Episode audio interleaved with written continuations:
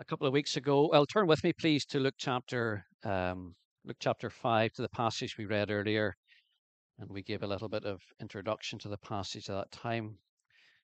So, Luke chapter five, verse twenty-seven to thirty-two. A couple of weeks ago, I mentioned that the one of the hard things about COVID was the the isolation caused by the the lockdown. You know, being cut off from from loved ones, friends, and family.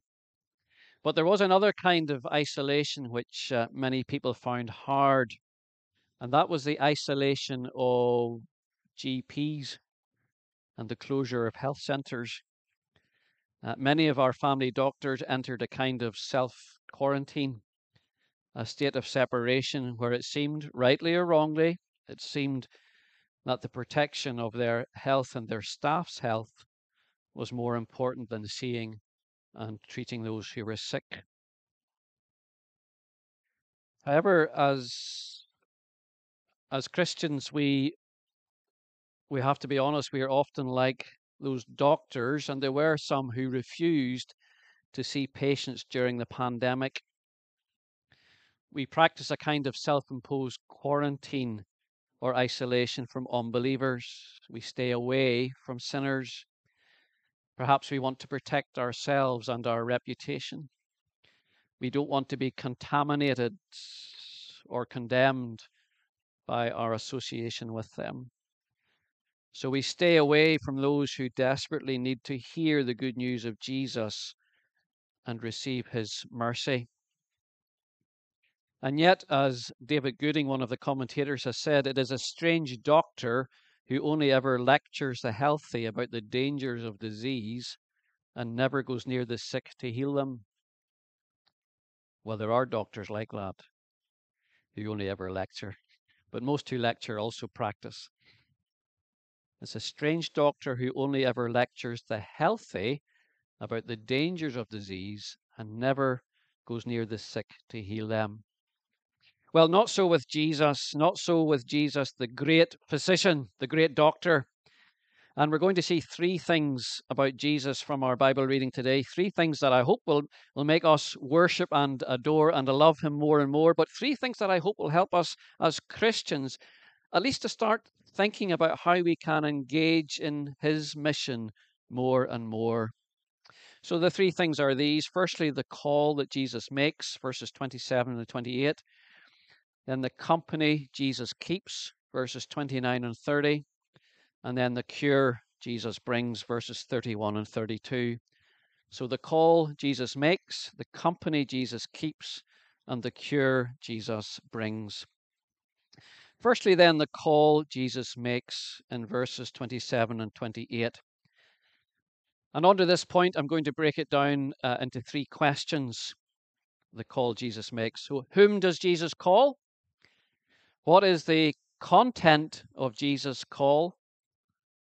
And how does Levi respond to Jesus' call?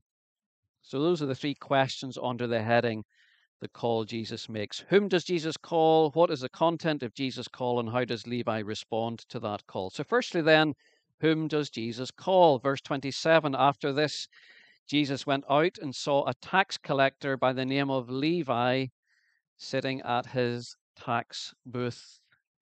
Follow me, Jesus said to him. Jesus calls a despised and a hated tax collector.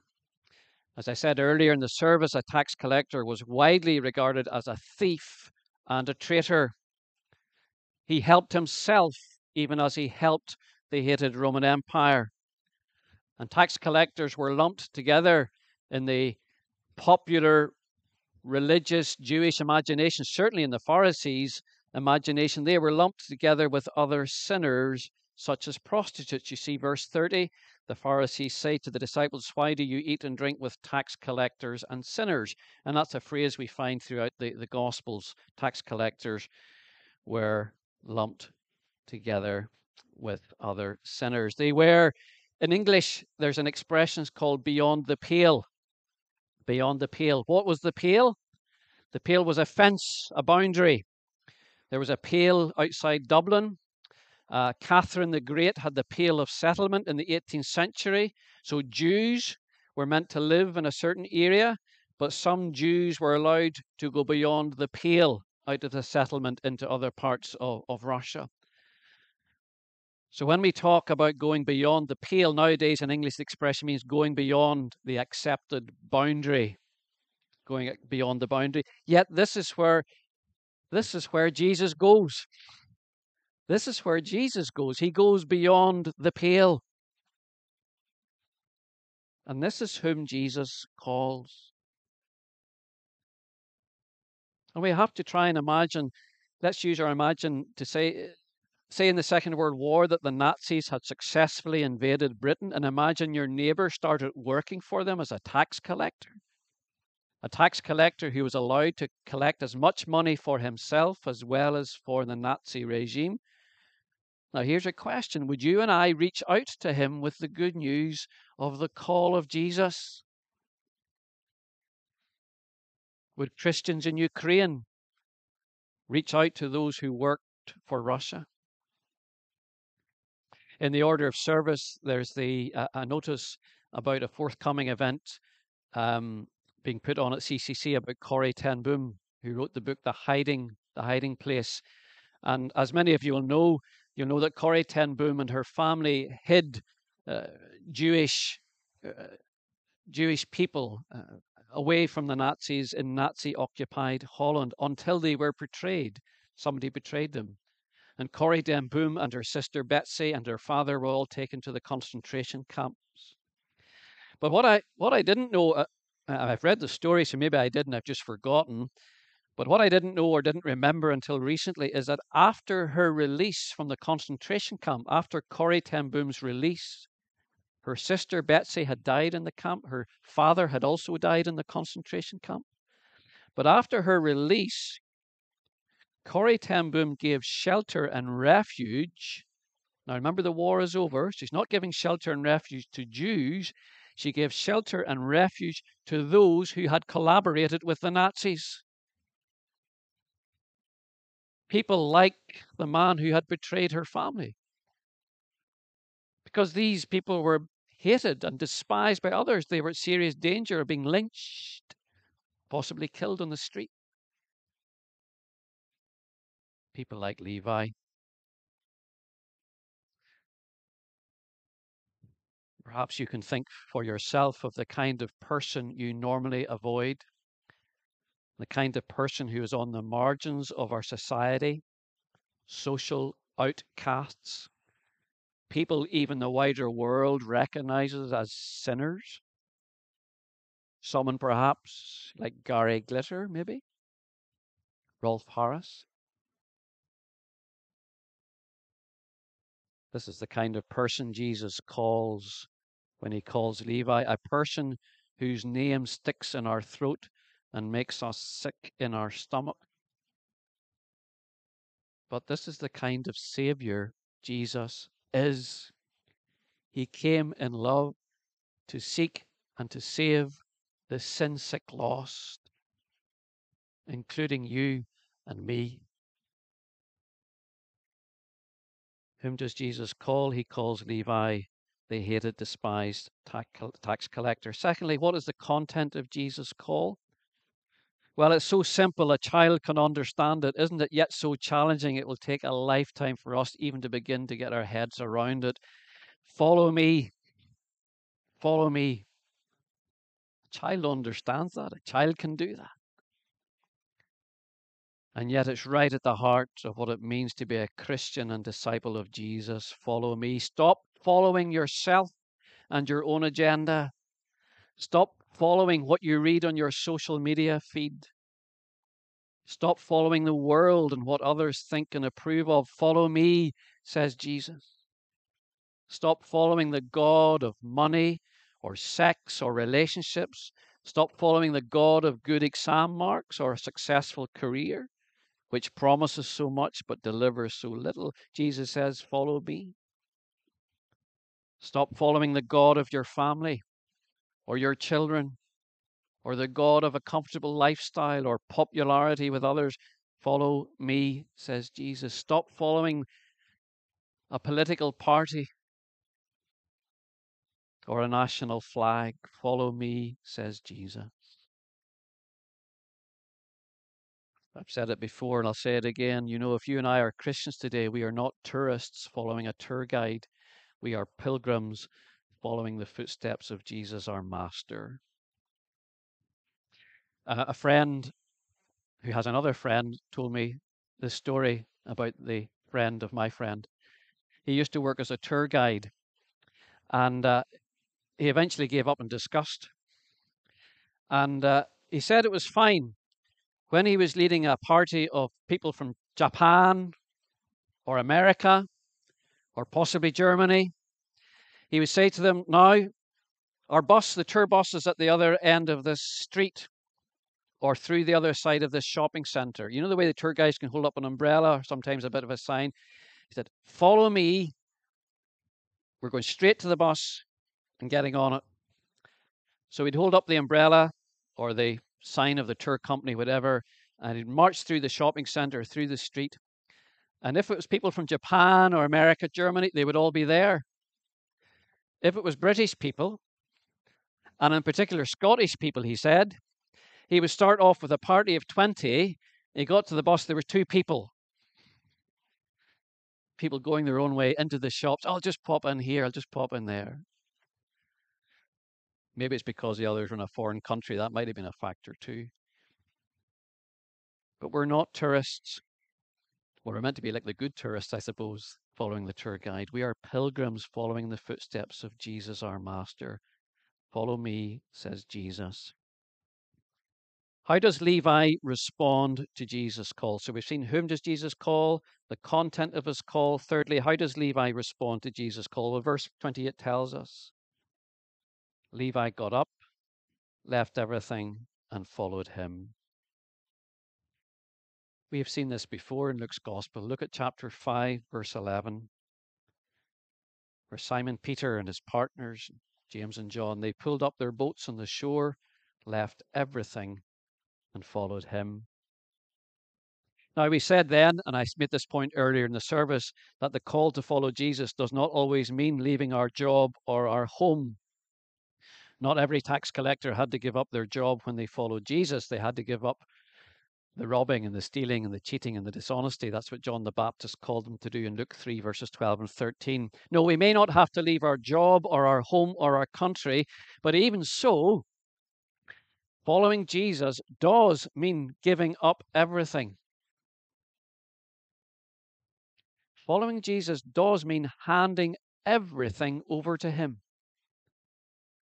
So that if and when He does ask us to leave our home, or our job, or our family, or our country, we can say to Him, You already have it all, Lord. You already have it all. I and everything I have is in your hands and under your control. Follow me, says Jesus. And Levi got up and left everything and followed him. How, how about you and how about me? That's the call Jesus makes. Well, secondly, then, the company Jesus keeps. The company Jesus keeps. It's true, isn't it, that young converts often make the best evangelists? Uh, I mean young. I don't mean by age. I mean young as in recently converted or recently become a Christian. And it's not just the first flush of joy and enthusiasm for Jesus. You know, the Holy Spirit has filled them. They're with joy and uh, and life. And it's not just that the the taste of grace is still fresh on their tongues, although it is. It is also because they still have their circle of old friends. They have not yet been swallowed up by church activities and they've not yet gathered a group of Christian friends, which often means that non Christian friends get squeezed out. And so we see that with Levi, don't we? We see that he opens in verse 29. He held a great banquet for Jesus in Jesus' honor at his house, and a large crowd of other tax collectors and others were eating with them. He invites a great crowd to come and meet Jesus, to come and hear what Jesus has done for him. Levi is obviously a wealthy man, but he is using his wealth to honor Jesus and to give his friends a chance to meet Jesus and to hear him. He's giving his friends a chance to meet the man who has shown him the poverty of his life, despite all his money. Jesus has shown him the poverty of his life. And Jesus, who has called him to leave behind the, the world of money or the worship of money, and brought him and invited him into the world of grace. Do we use our money to honor Jesus and help others to meet him? Jesus accepts the place of honor at Levi's feast. And this causes a problem for those whose religion is all about separation. Separation in order to avoid the unclean and the impure and the sinful.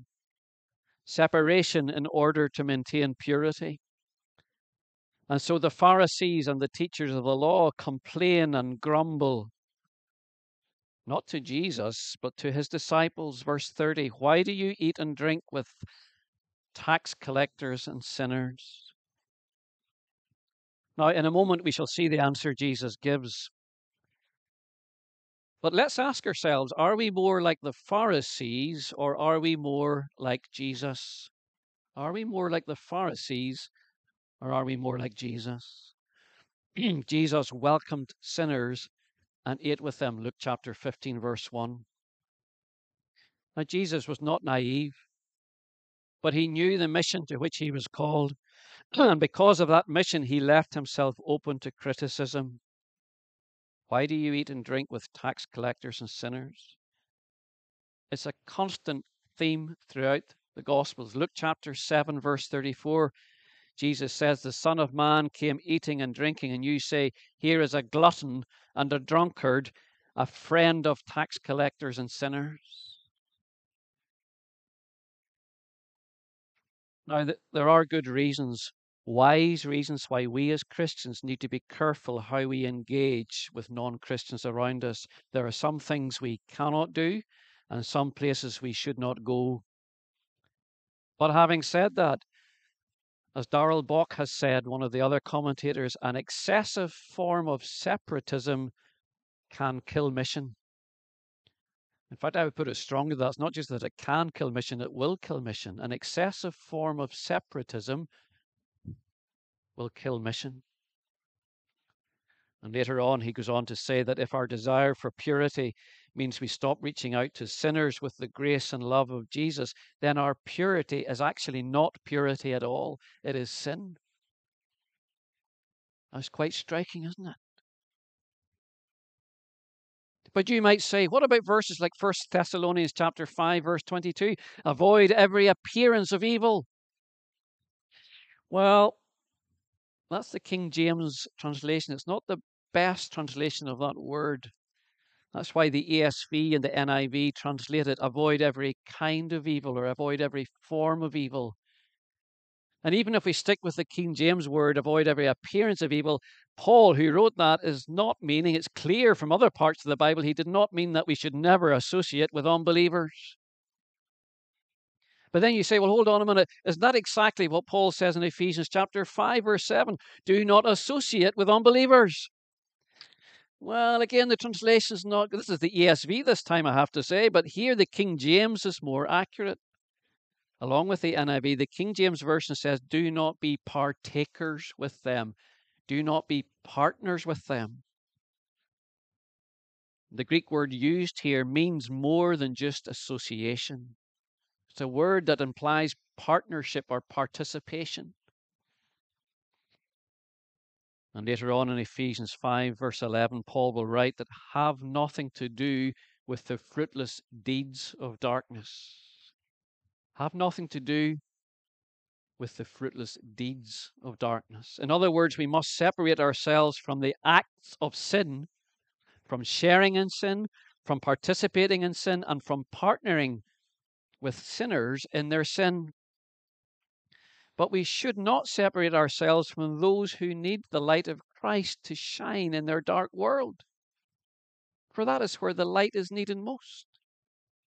I mean, you put a light on in a room that's already lit, you think, well, yeah, it makes the room a bit brighter. But where is the light really needed? It's needed in the darkness. Now, we need the Lord's wisdom here. As I say, there are some situations that some of us, whether because of our personality or our weaknesses, we need to stay clear on. We, we better not be foolish about this. But we should not let the criticism of others stop us from reaching out to those in the dark. Jesus did not let the Pharisees' criticism change his mission one little bit. He had come. Well, what had he come to do? Verse 31 and verse 32 tell us it's not the healthy who need a doctor, but those who are sick. I have not come to call the righteous, but sinners to repentance. This is the cure Jesus brings. The cure Jesus brings, our third and last point. It's not the healthy who need a doctor, but those who are ill. I've not come to call the righteous or those who think they are righteous, but sinners to repentance. Those who are well do not need the doctor. It's those who are sick. But it's not just those who are sick, it's those who know they are sick it's not just those who know they are sick, it's those who are sick who know they are sick and know they need help. And it's not just those who are sick and those who know they are sick and those who know they need help. It's those who are sick, those who know they are sick, those who know they need help, and those who know they cannot help themselves. They know they are sick. They are sick, they know they are sick, they know they need help and they know they cannot help themselves. These are the people who will say yes to the doctor. I'm so glad I've got an appointment at last. These are the people who will gratefully accept the treatment and the cure you see, the Pharisees didn't think they were sin sick souls, did they? They thought they were righteous. They thought they were spiritually healthy. But Levi knew he was a sinner. He knew he was sick with sin. He knew he needed help and he knew he couldn't help himself. So when Dr. Jesus came with the cure, his life saving, life giving cure, the call to leave his old way of life, to repent, which means to turn away from his gods and idols of money and security and comfort, and turn in faith to follow Jesus and trust him for the future, Levi gladly left everything and followed him. Everything.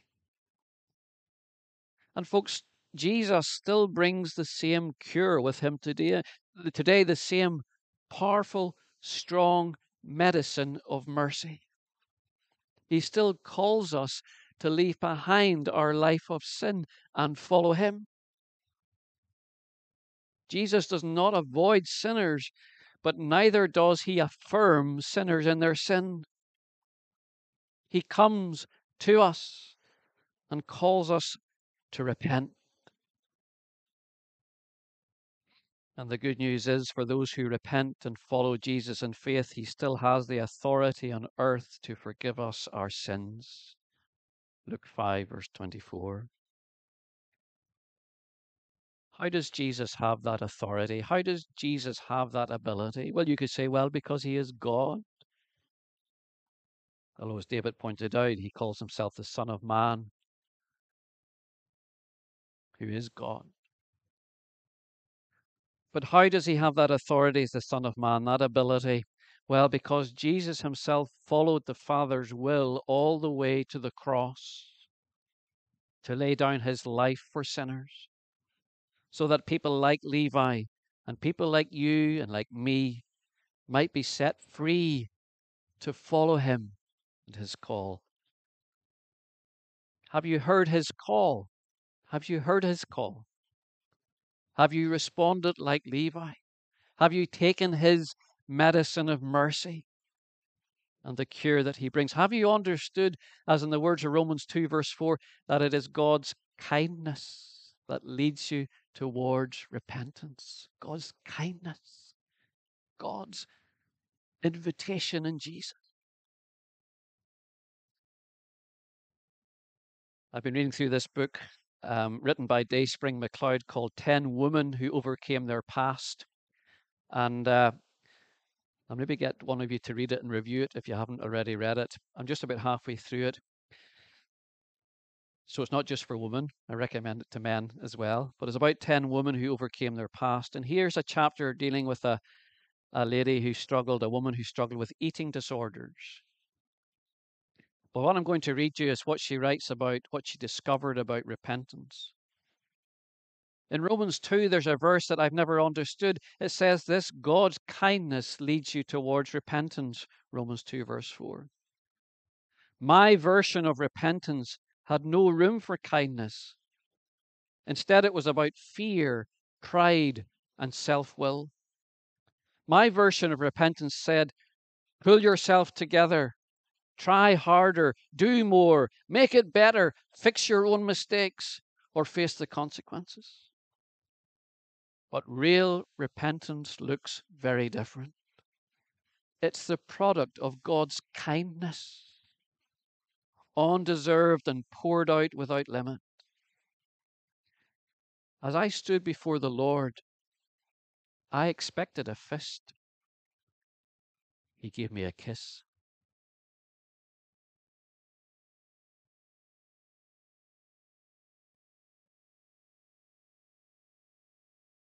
If we have already responded to the call of Jesus and his kiss of welcome, if we have responded in repentance and faith, if as followers of Jesus we are ready, or are we ready and willing to follow him wherever he leads us? And are we ready and willing to take his medicine of mercy to those whom good living, sensible, religious, respectable people avoid and despise and shun, so that they too might hear the good news of the kingdom of God, repent and believe and follow Jesus into the kingdom of light and love. What might that mean practically?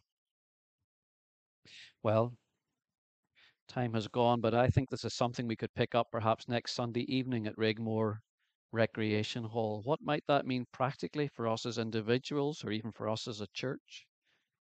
But in the meantime, if our own opportunities for that kind of outreach are limited, and sometimes they are, then at the very least we can always support those whose opportunities are not so limited. But let's not blind ourselves to the opportunities we do have. Let's pray that the Lord Jesus will help us to keep our eyes open and our feet shod with the readiness, you know, the readiness that comes with the gospel of peace. It's part of the Christian armor, isn't it? Our feet shod with the readiness that comes with the gospel of peace, which is a readiness and a willingness to follow Jesus wherever he may lead us. I'll say that again. Let's pray that the Lord Jesus will help us to have our eyes open to those who need the light of Christ in their darkness. Let's remember to shod our feet, to fit our feet with the readiness that comes from the gospel of peace, being willing to follow Jesus wherever he leads us. Taking his light into the darkness so that those in the darkness might come into his light for the sake of his name and his glory. Amen. Let's pray.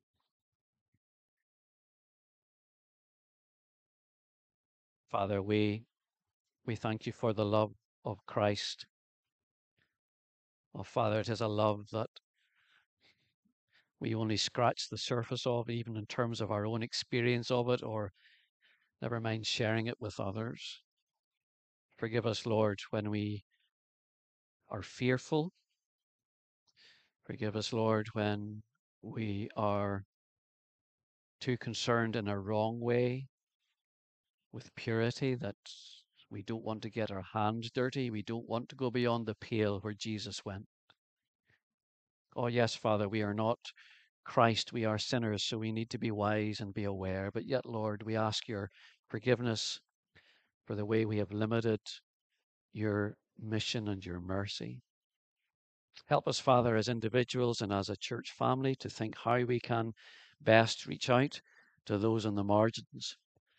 And Father, not to be not to be foolish about it or to beat ourselves up in an unhealthy way, but rather to see what we can do to engage in what you are already doing in this world, to pray and support those who are able to reach out to those in the margins, but never to lose sight of the opportunities that you yourself give to us, whether at work, at school, at home, or in our neighborhoods.